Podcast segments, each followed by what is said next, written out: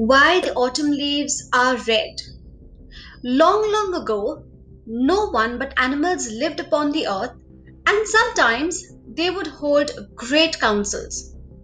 The bear would be there, the bear with his sharp claws and his shiny coat and his big, big growl, and the deer who was so proud of his antlers, for they came out of his head like trees, and all the animals and all the birds would be present at the great council.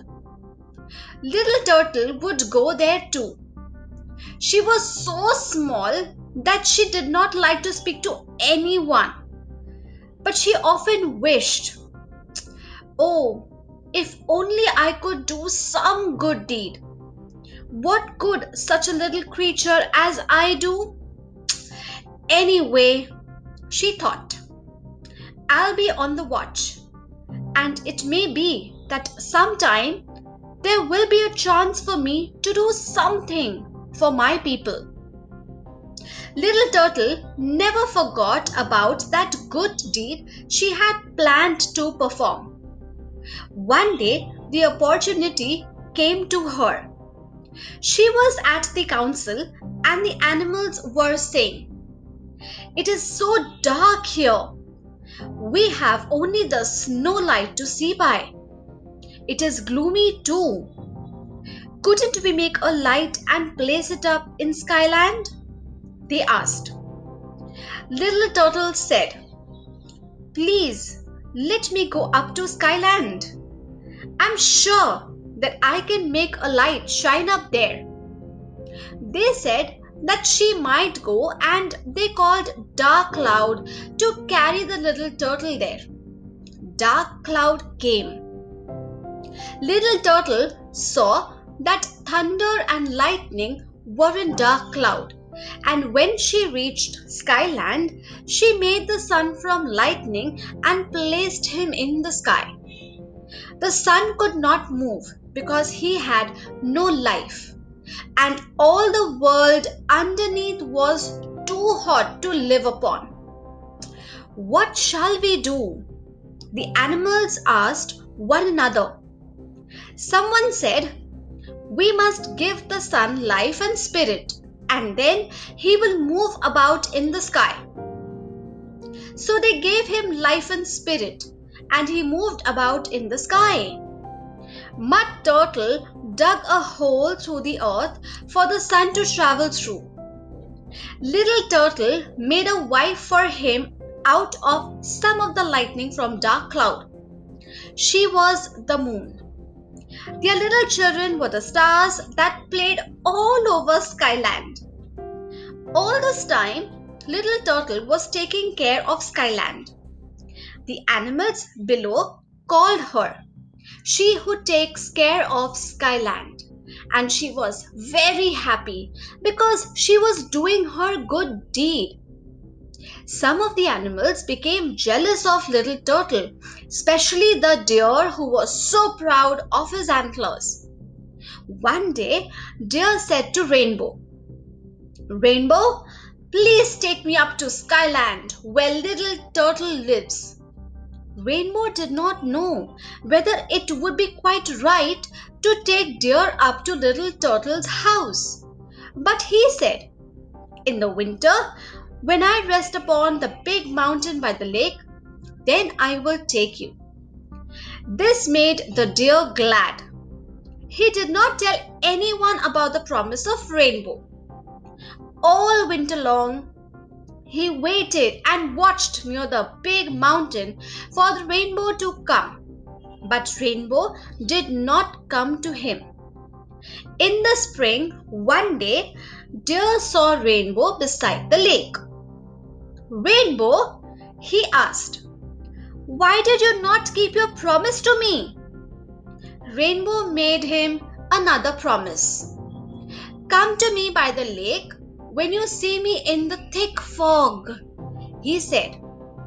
The deer kept his promise a secret too, because he hoped to go to Skyland alone. Day after day, he waited beside the lake. One day, When the thick fog was rising from the lake, Deer saw the beautiful rainbow. Rainbow made an arc from the lake to the big mountain. Then a shining light fell about the deer, and he saw a straight path shining with all the colors of the rainbow. It led through a great forest. Follow the beautiful path through the great forest, Rainbow said. The deer entered the shining pathway and it led him straight to the house of Little Turtle in Skyland. And the deer went about Skyland everywhere. When the great council met, Deer was not there. The deer is not come to the council. Where is the deer? They asked. Hawk flew about the air everywhere and could not find the deer in the air. Wolf searched the deep woods and could not find the deer in the forests. When Dark Cloud brought Little Turtle to the council, Little Turtle told them how Rainbow had made a path for deer to climb to Skyland. There it is now, said Little Turtle. The animals looked over the lake and they saw there the beautiful pathway. They had never seen it before. Why did not deer wait for us? All of us should have gone to Skyland together, they said. Now, Brown Bear determined to follow that pathway the very next time he should see it. One day, when he was all alone near the lake, he saw the shining path that led through the great forest. Soon, he found himself in Skyland. The first person he met was the deer. Why did you leave us? Why did you go to the land of Little Turtle without us? Why did you not wait for us? He asked the deer. The deer shook his antlers angrily. What right have you to question me?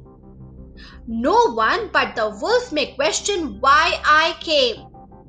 I will kill you for your impertinence. The deer arched his neck. He poised his antlered head. His eyes blazed with fury. The bear was not afraid. He stood up.